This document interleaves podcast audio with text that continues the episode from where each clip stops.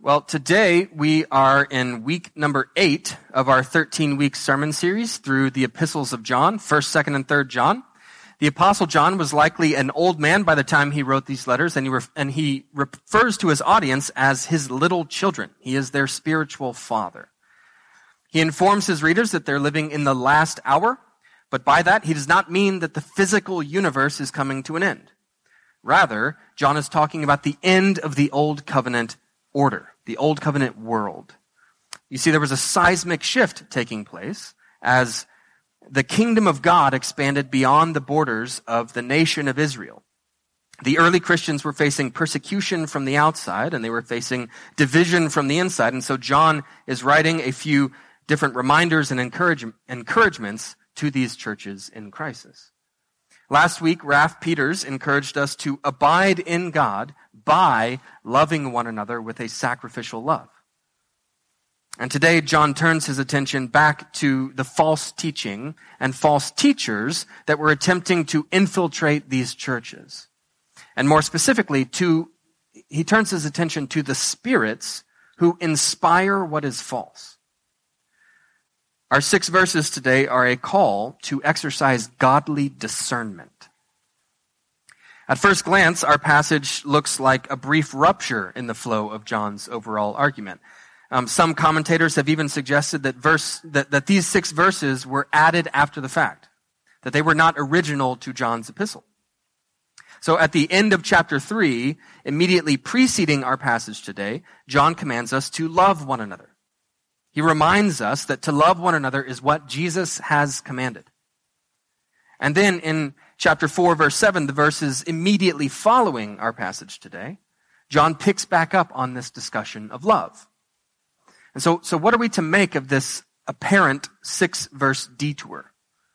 Why does John begin talking about discernment and spirits and testing spirits? Actually, I think, I think, John has intentionally embedded this exhortation to test the spirits within the commandment to love one another. Let me read the passage again. Beloved, do not believe every spirit, but test the spirits to see whether they are from God. For many false prophets have gone out into the world. By this you know the Spirit of God. Every spirit that confesses that Jesus Christ has come in the flesh is from God. And every spirit that does not confess Jesus is not from God. This is the spirit of the Antichrist, which you heard was coming and now is in the world already. Little children, you are from God and you ha- and have overcome them. For he who is in you is greater than he who is in the world. They are from the world, therefore they speak from the world, and the world listens to them. We are from God. Whoever knows God listens to us. Whoever is not from God does not listen to us. By this we know the spirit of truth and the spirit of error. So within these six verses, John uses the word spirit seven different times. He describes a battle of spirits. The spirit of God versus the spirits of the Antichrist. The spirit of truth versus the spirit of error. Now, the, the Holy Spirit is the one through whom we abide in God and through whom God abides in us. The Holy Spirit is responsible for forging that union with God, that divine human fellowship. And according to John, wise and godly discernment, the testing of spirits, is possible because we are from God. We are from God. John says that he who is in us is greater than he who is in the world. And who is he who is in us? The Spirit of truth, the Holy Spirit.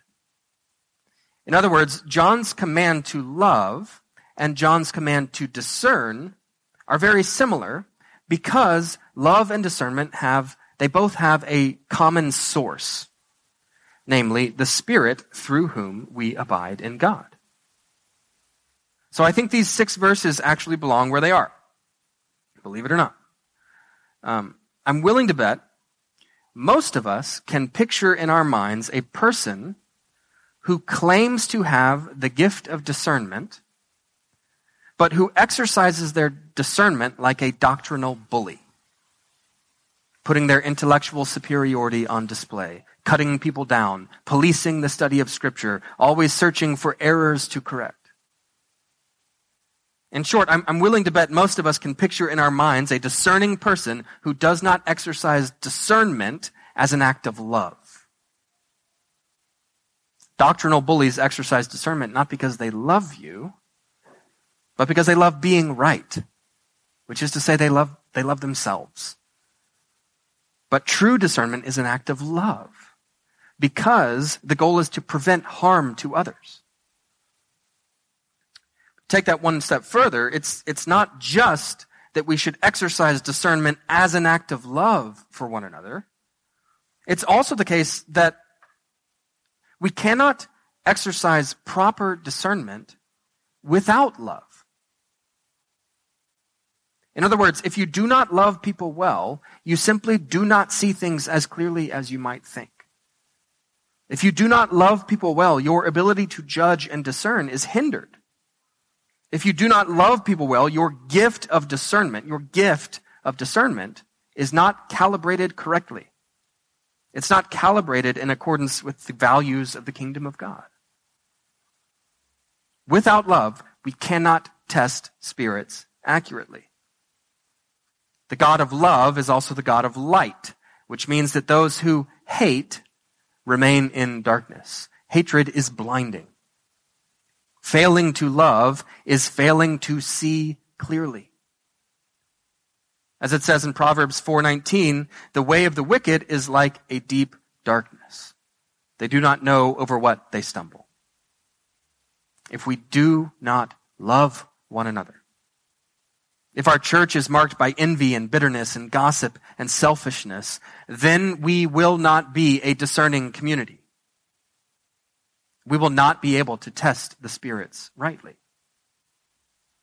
So again, love and discernment are both gifts of the Holy Spirit. Thus, we should exercise loving discernment. We should also exercise discerning love. The love John is talking about is not total tolerance or unconditional acceptance.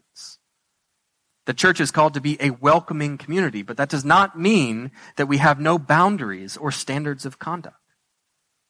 It does not mean that we tolerate false teaching. Once we test these spirits, we have to actually do something about the ones that are not from God. Beloved, do not believe every spirit, but test the spirits to see whether they are from God for many false prophets have gone out into the world. So, what is this relationship between spirits and false prophets? John says, Test the spirits, for there are many false prophets. In short, we need to understand that there are invisible spiritual forces at work. False prophecy is not merely the result of power struggles or people who have gotten their doctrine slightly confused. False prophecy is not merely human. It's the, it's the product of a spiritual evil. Human false prophets are the agents of spirits who oppose the truth. When John wrote these words, there was a battle raging between the spirit of truth and the spirits of error, the Holy Spirit and the demonic spirits. Verse 2 By this you know the Spirit of God. Every spirit that confesses that Jesus Christ has come in the flesh is from God. And every spirit that does not confess Jesus is not from God. This is the spirit of the Antichrist. So John was addressing a particular spiritual battle, but there are battles raging in our day too. If we look around at the various cults and false, gospels in play, sometimes we might wonder how anyone could be misled by something so obviously untrue, right? But we need to remember that there are powerful, evil spirits behind these distortions. The world is not merely a marketplace of ideas. In America, there are hundreds of varieties of Christianity to choose from. Plus, there are hundreds of new religious movements, NRMs, or alternative spiritualities. And of course, there's Islam and Buddhism and Hinduism, and, and the list goes on. Most of these movements deny that Jesus Christ has come in the flesh. That's John's test. In other words, most of these movements and religions are not from God, which means that they are anti-Christ. But our society wants us to accept all of it. No examining, no testing, no discerning. It should all be tolerated. And more than that, it should all be celebrated. But again, the world is not merely a marketplace of ideas. The world is a battleground for the truth of the gospel. Now, just because I use the word battleground does not mean that we should assume an aggressive or adversarial posture. Once again, our discernment should look like love. And the type of war we wage should look like prayer and worship and hospitality. Here in a bit, we're going to sing these words. With shield of faith and belt of truth, we will stand against the devil's lies. An army bold, whose battle cry is love, reaching out to those in darkness. Now, when, when we talk about testing the spirits, we're not just talking about you finding a subjective sense of personal peace. Okay? Discernment is not about finding a sense of peace. So we, we should not turn inward in order to discern something. True discernment takes place within the context of a church community under the direction of biblical spiritual authority. And true discernment requires much prayer and searching the scriptures. Some people are more discerning than others, but in practice, discernment is a team sport. So this is, this is not the time for naming names. When it comes to false prophets, I do think there's a time for naming names. Um, but today I'll speak more generally. If a Christian leader teaches something and the world overwhelmingly affirms it, be careful. That doesn't mean it's wrong but you should test that spirit. If the church finds a new way of interpreting scripture that justifies doing something the world wants us to do, be careful. Test that spirit. Or if the world is saying something and Christian leaders are falling in line, be careful. Test that spirit. More specifically, what should we make of the men and women who have been unsuccessfully, incorrectly, predicting the end of the world for the past few decades? Test the spirit. If their prophecies have consistently been incorrect, we should stop listening to them. They may very well be brothers and sisters in the faith. I'm, I'm, not denying that. But their teaching is inspired by demonic spirits of error. Otherwise, their prophecies would come true. Another example. We can look at what's happening in some of the mainline denominations across the United States. For instance, the, the battle over the authority of Scripture, whether it is to be trusted as a reliable guide in the modern world. That is a battle of spirits. If the Bible is not to be believed, you might as well say that Jesus has not come in the flesh. You might as well say, as they do in Deuteronomy 13, let us go after other gods. The notion that Scripture is unreliable is obviously not from God. John says, verse 6, Whoever knows God listens to us, that is, the apostles. Whoever is not from God does not listen to us. By this we know the spirit of truth and the spirit of error. Now, John is making quite a claim there. But this goes back to chapter 1, where John implies that to have fellowship with the apostles is to have fellowship with the triune God. The apostles were the eyewitnesses. If we, if we cannot trust them, we are never going to find a more reliable source of truth. Listening to the apostles, also known as trusting the Bible, is a test of whether someone is from God or not. we can, we can think about this on a, on a smaller, more local scale as well. We need to know and we need to acknowledge that there are invisible spirits at work within our church. I actually believe we have sung and prayed them out of the room this morning, but nonetheless, they are at work in our midst. And they want us to fail. They don't want us unified. They don't want us loving one another. They don't want us loving our neighbors. They don't want us serving the poor. They don't want us worshiping regularly. They don't want us singing loudly and praying confidently. They want our marriages to fail. They want our children to rebel. And so we must not give these spirits the opportunity they're looking for. We must not allow them to tear apart our fellowship.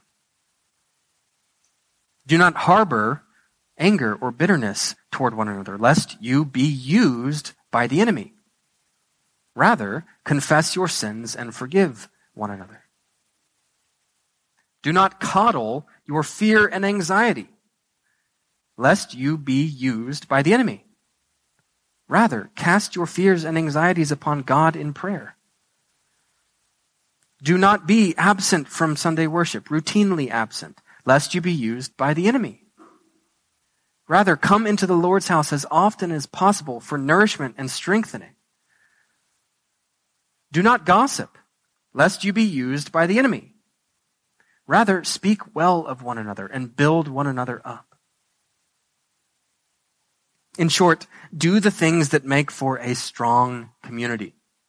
And do not do the things that tear us apart, because we need to be strong in the face of opposition.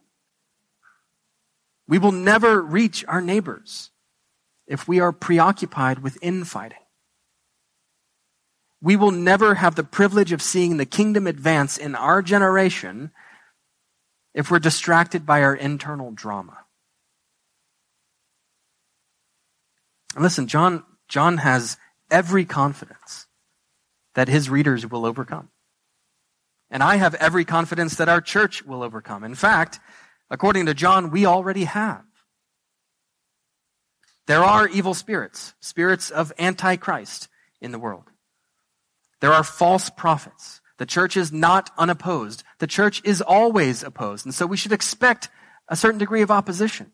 We should expect a certain degree of chaos and confusion outside of these walls.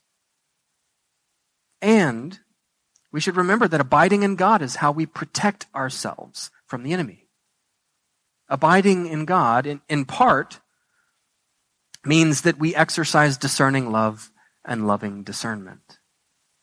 When we fail to love, or when we fail to discern, we have made ourselves vulnerable. But, even so, we know the outcome is secure. Even if the spirits and false prophets seem to gain the entire world. Even if it seems like the entire world is united in opposition to the church, we still have nothing to fear. We are from God, born of Him, filled with His Holy Spirit, and we have already overcome. Little children, you are from God and have overcome them for he who is in you is greater than he who is in the world. In Christ, filled with the Spirit, the church has overcome the world, and the church will overcome the world. The Spirit who abides in you, the Spirit who inspires truth, inspired the Scriptures, the Spirit who fosters love and guides our discernment. He is greater wiser, stronger than the spirits who oppose you. Let's pray. Heavenly Father, we are those who have been born of you. We are from God. We are from you. Teach us to abide in you. Jesus, we praise you for your victory over sin, evil, death. We follow you into the battle, and, and we want to fight the way you fought humbly, lovingly, self sacrificially. Holy Spirit, make our discernment loving, make our love discerning. Empower us to love one another and, and equip us for the battle um, and use us. In the name of the Father, the Son, and the Holy Spirit. Amen.